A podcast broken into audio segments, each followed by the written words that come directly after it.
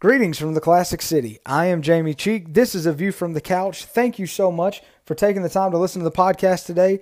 I'm going to give you everything you need to know, every stat, every storyline to get you ready for the Deep South's oldest rivalry this Saturday as Georgia takes on Auburn.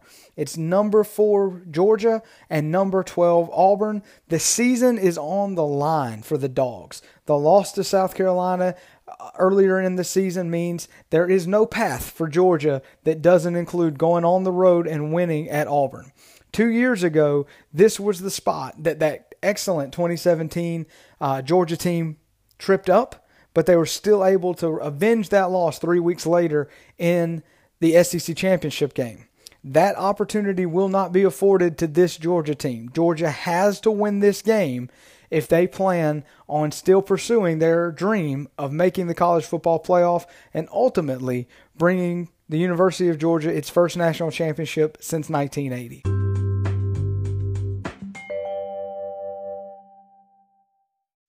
We'll get started today by trying to give you some of the historical information about this rivalry. You've probably heard it called the Deep South's oldest rivalry for uh, many times. They they they kill it when on the broadcast.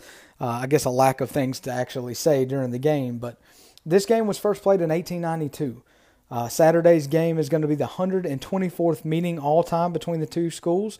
They've tied eight times, and then Georgia leads the series 59 56, and of course, those eight ties one of the interesting trends, uh, especially during the 90s, was the road team having a lot of success in this series. From 1992 to 1999, the road team won every single meeting except for 1994 when the two teams tied. They've also played some historical games. In 2000 or uh, 1996, the first overtime game in SEC history was played between Georgia and Auburn, with Georgia winning in double overtime. The more hi- recent history has favored Georgia. The Dogs have won seven out of the last 10 meetings with Auburn. And the trend for Auburn has been if you beat Georgia, it's going to be a really good season. But if it's just an average season, you're not going to beat Georgia. So the three times that Auburn's won this game over the past 10 years 2010, Auburn won the national championship with Cam Newton. 2013, Auburn played for the national championship. That was the year that they had uh, the prayer at Jordan Hare with the the long touchdown pass to beat Georgia, the tip pass that beat Georgia at the end of the game. Two weeks later, they had the kick six. They went on to win the SEC championship and play Florida State in the national championship game and ended up losing that game very close. And then the last time Auburn won this game, 2017, most Georgia fans are going to remember that. That was, again, Auburn upsetting number one Georgia and then turning around a couple of weeks later and upsetting the new number one, Alabama. So, two times in three weeks, Auburn in 2017 beat the number one team in the country. Uh, they could not do it again, though, even though Georgia wasn't ranked number one. Auburn lost to Georgia in the 2017 uh, SEC championship game and missed out on the playoff. So, the rivalry has been very even over the course of its entire history, but Georgia has dominated recently, and Georgia fans have to hope that that trend continues on Saturday.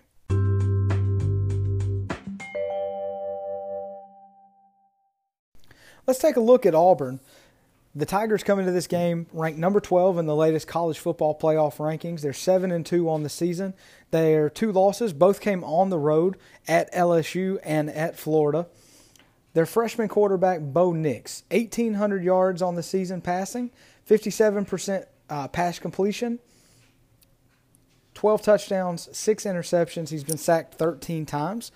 So those statistics, especially for a freshman, I, I, think they look pretty good. But when you dig a little bit deeper, what you see about Nix is in their three biggest games of the year to this point, the two losses on the road to LSU and Florida, and then the opening game of the season against Oregon, Nix has not played his best. 42% completion percentage in those games. He's only averaging about 160 yards passing, and he's got four touchdowns versus six interceptions and six sacks in those three games combined. So if you look, six interceptions on the entire season, all of those have come in those three big games. Now, the Oregon game was actually a victory for the Tigers. They handed Oregon what has turned out to be their only loss of the season. And Nix brought them back. There's no doubt about the fact that the fourth quarter, he was the missing ingredient in their offense that got going. He played out of his mind toward the end of that game, and uh, he's the reason that Auburn won that game. However, overall, it was still not a very good game for Bo Nix. Their running backs, their uh, their main running backs, uh, Whitlow, 113 carries, 553 yards, and seven touchdowns. Then they have DJ Williams, 55 carries, 300 yards, and a touchdown. And then they usually go three running backs deep. So Kam Martin, 52 carries, 293 for two touchdowns. Um, Whitlow, their number one running back, obviously twice as many carries as anybody else on the team from a running back standpoint. Actually, the, the guy that has the second amount the second highest amount of rushes on the team is Bo Nix. He's rushed 70 times for 214 yards. And a big key here five touchdowns. The stat that Georgia fans seem to be carrying so proudly uh, to this point in the season is the fact that we haven't allowed a rushing touchdown so far. Uh, and I think they haven't been able to confirm it, but to this point in the season, that no other college football team has done that. Uh, so obviously, no other team this year, but I think they've looked back and as far as stats go back and they can kind of track those game by game, which I think we're in the 70s. No other team has made it this far in this season without allowing a rushing touchdown. But if Auburn gets into the position to try to score, the, the, the guy you want to keep an eye on, especially in the red zone, Bo Nix. So five rushing touchdowns. That's second on the team as far as rushes go. At the wide receiver position, uh, Seth Williams is their main target. 35 catches for 569 yards, eight touchdowns. No other receiver has more than two touchdowns for Auburn. Uh, so Seth Williams is their main target, especially in the red zone. Their number two guy, Anthony Schwartz, 23 catches, 305, and a touchdown. And then Eli Stove, 27 catches, 247 yards, two touchdowns. Auburn runs the ball 61% of the time. So they are a run first team.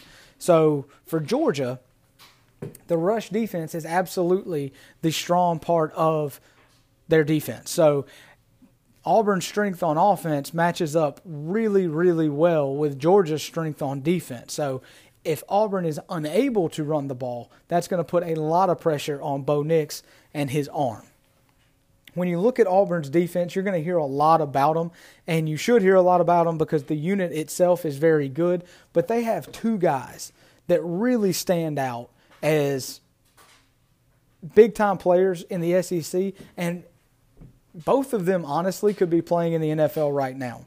Their number one guy is defensive tackle Derrick Brown. He is from Sugar Hill, Georgia, so I blame Dean and Katie Miller for not getting him to go to the University of Georgia, being residents of Sugar Hill at the time. Uh, he was a long-time commit to the University of Georgia. He flipped to Auburn on signing day. Uh, it was a huge disappointment when Derrick Brown didn't come to Georgia. Uh, he is a game changer. Their other guys, their defensive end, Marlon Davidson. He is also a senior. So between the two of them, nine and a half sacks this year and four forced fumbles. These two guys create a lot of what Kirby Smart's looking for from his defense. They create a lot of havoc. So Georgia is going to have to do a really good job of making sure that those two individual players don't play out of their mind on Saturday and completely disrupt everything Georgia is trying to do on offense. There's been so much talk coming into this game about how great Auburn is defensively that I really I wanted to just look up some of the the team statistics and do a quick comparison. So we're going to start on the defensive side of the ball. Auburn's rush defense is allowing 113 yards per game, which is 21st in the nation. Comparatively, Georgia's rush defense is number 4 in the nation, allowing only 75 yards per game. So not a huge. I mean, it's obviously a strength for both teams, but advantage Georgia when it comes to rush defense. On the other side, pass defense. Georgia's pass defense ranks 17th in the nation, 186 yards per game for Georgia that they're giving up through the air. Auburn's pass defense ranked 59th in the nation, giving up 221 yards per game in the air. So again, pass defense and rush defense, you'd have to give the edge to Georgia and a much bigger edge to Georgia when it comes to pass defense. Offensively, uh, Georgia's rush offense is 24th in the nation, about 216 yards per game. Auburn 19th in the nation, so a little bit of an advantage there, but only three yards per game more, 219 yards per game. So just to be fair, we'll go ahead and give Auburn the check on that one, even though those are pretty much the same exact numbers. But the passing offense, Georgia's offense, and this has been the theme for the entire season. Georgia's fan base has been so frustrated at the lack of passing offense, frustrated at James Coley about the play calling, frustrated with Jake Fromm about the execution, frustrated with the receivers for not getting open, just frustrated in every way when it comes to the pass offense. Georgia's pass offense is ranked 69th in the country, so only 233 yards per game. That's not great. However, Auburn's passing offense 91st in the nation, barely over 200 yards per game. So, in three of these four categories that I just kind of broke down for you, Georgia has an advantage. And in the one category they don't have an advantage, it really is almost a statistical tie. Now, both teams are plus two in turnover margin, but a lot like we saw in the Florida game, Georgia has less takeaways and also less turnovers, while Auburn has turned the ball over 14 times so far this season. Uh, Georgia's only turned the ball over eight times. And I will reiterate half of those eight turnovers came in one game against South Carolina.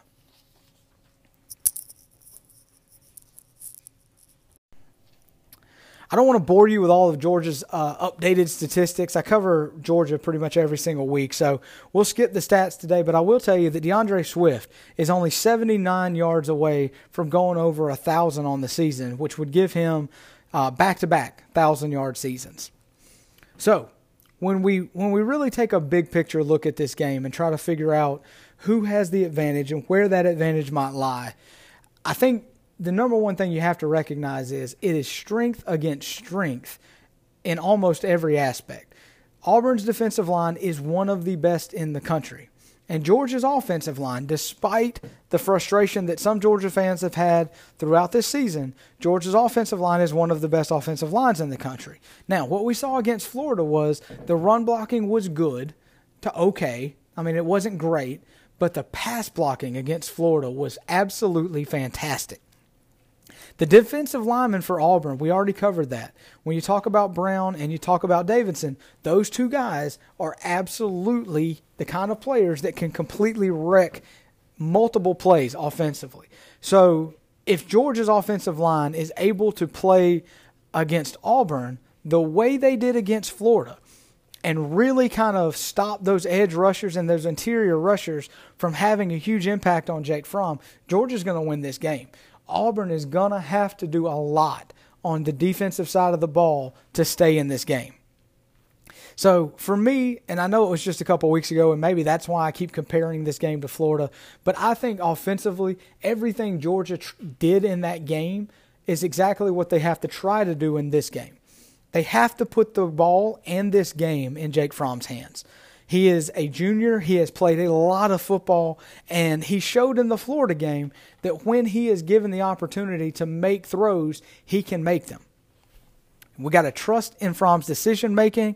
Uh, we got to trust in his playmaking. You remember there were three huge plays against Florida where Fromm was able to avoid sacks and pick up yards, and the net on those plays was absolutely huge in the in the grand scheme of that game.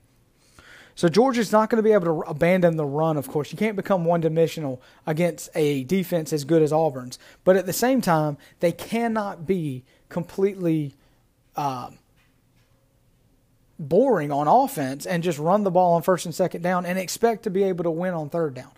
I think when you look back at the 2017 Georgia Auburn game, a game that was I think 41-17. Georgia just got the, the doors beat off of them. The momentum got going against Georgia.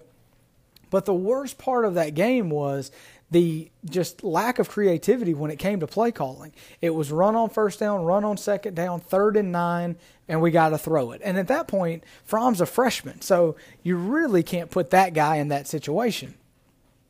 But Georgia's offense can take advantage of a not very good pass defense of Auburn. So not only are you going with your experience when you put the ball in Fromm's hand, but you're also attacking the biggest weakness that this defense has. So coming into the game, Kirby said that Cager uh, is on track to play, and so we haven't had any updates or any kind of uh, indication that Cager won't be able to play. After the game last Saturday, Kirby said that if he needed to come back into the game, Cager could have come back into the game, but because Georgia was taking care of Missouri the way they were, they didn't feel the need to chance anything. So even if Cager plays, what Georgia is going to need is their number two guy to step up. We saw George Pickens have a very good game against Missouri. He needs to have a very good game against Florida, or Auburn here. So the key for Pickens in this game, or one of the big storylines coming into this game, was that Pickens, kind of the reverse of Derrick Brown. Pickens was a long time commit to Auburn flipped yet last year on signing day, and uh, there's going to be a lot of Auburn fans that will be giving him an absolute earful when it takes uh, when it comes to the game on Saturday. So Georgia's defense, I think, can stop Bo Nix. I mean, the defense has been the strength of this team. Kirby has always done a really good job of taking away a team's number one, you know, primary choice. So I look for them to come into this game and plan on stopping the run and making Bo Nix beat them.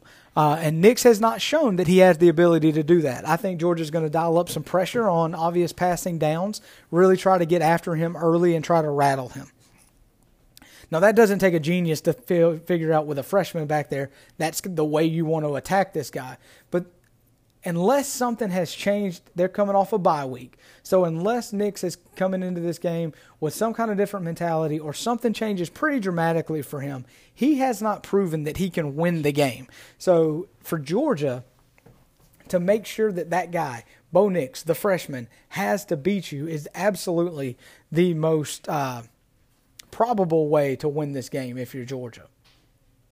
So the game plan for Georgia, I think, is pretty simple. Offensively, you're going to put the ball in your quarterback's hands. You know, I, we're not going to abandon the run. We're going to run the ball, but to me, the key is throwing on first down. And what I saw eventually in the Florida game, and we saw it again last week against Missouri, you got to throw on first and second down, but that doesn't mean you have to throw the ball 30 yards down the field on first and second down. Finding checkdowns, especially slants, just get to second and five you know, by throwing the ball. And now you have all the, you know, ability in the world to run, to pass, to do whatever you want to do offensively.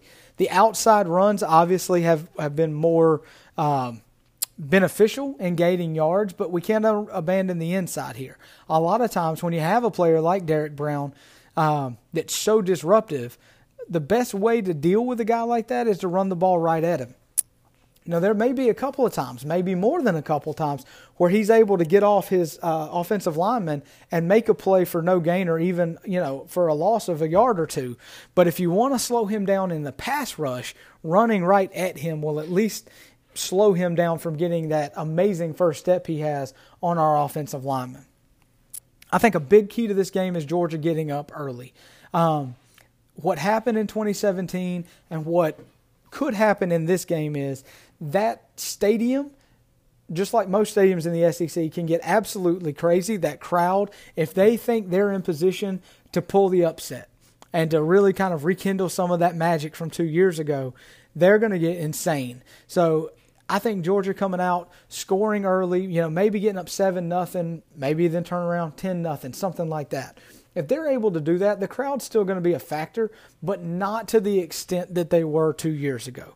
So get off to a good start, play a steady game. There's going to be a lot of times where Georgia has to punt in this game. Fans shouldn't be frustrated. Auburn's got a very good defense. We're not going to go out there and score 45 points on this defense and, unless Auburn turns it over five or six times. So this is going to be a defensive game. It's going to be about field position. It's going to be about maximizing your possessions, and it's going to be about making sure that we score seven and not kicking field goals. I think this game is going to end up being somewhere around 21 to 13, and I think Georgia wins it. Um, I just don't think Auburn's going to be able to score enough. Now, obviously, scoring 21 is not the most ex, you know explosive day offensively, but I think if Georgia gets to 20, you can feel pretty comfortable because I think it's highly unlikely that Auburn's offense can go out there and generate 20 points against Georgia's defense. So I've given you all the things you need to know to get ready for this game, and you can throw them all out the window probably about 15 minutes into the game because it seems like everything we think we know disappears very, very quickly. But last week's game between Alabama and LSU kind of went exactly how most people thought it would be high scoring and crazy. I think you're going to get the opposite this week low scoring, you know, really smash mouth football, kind of old school football. But at the end of the day, I'm trusting Jake Fromm. I think he's going to get the ball, get the job done, and I think Georgia is going to continue on their road toward Atlanta and clinch the SEC East. A win against Auburn will clinch the East for Georgia, and if Missouri pulls an upset, which I think is very possible over Florida, Georgia may have already clinched the East before they even kick off against Auburn.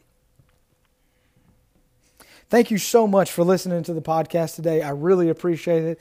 Uh, I've had a little bit of trouble uh, fighting off a cold this week, so my voice is not the strongest. So hopefully, I will get over that in the next couple of days, and hopefully, we'll get a uh, a podcast on Monday on a upon further review as I rewatch what will hopefully be a Georgia victory and tell you some of the things that you might have missed the first time through. Thank you so much again for for listening. I really enjoy doing this podcast. I'm so thankful that uh, a few of you are listening. I hope it's a great weekend and go dogs.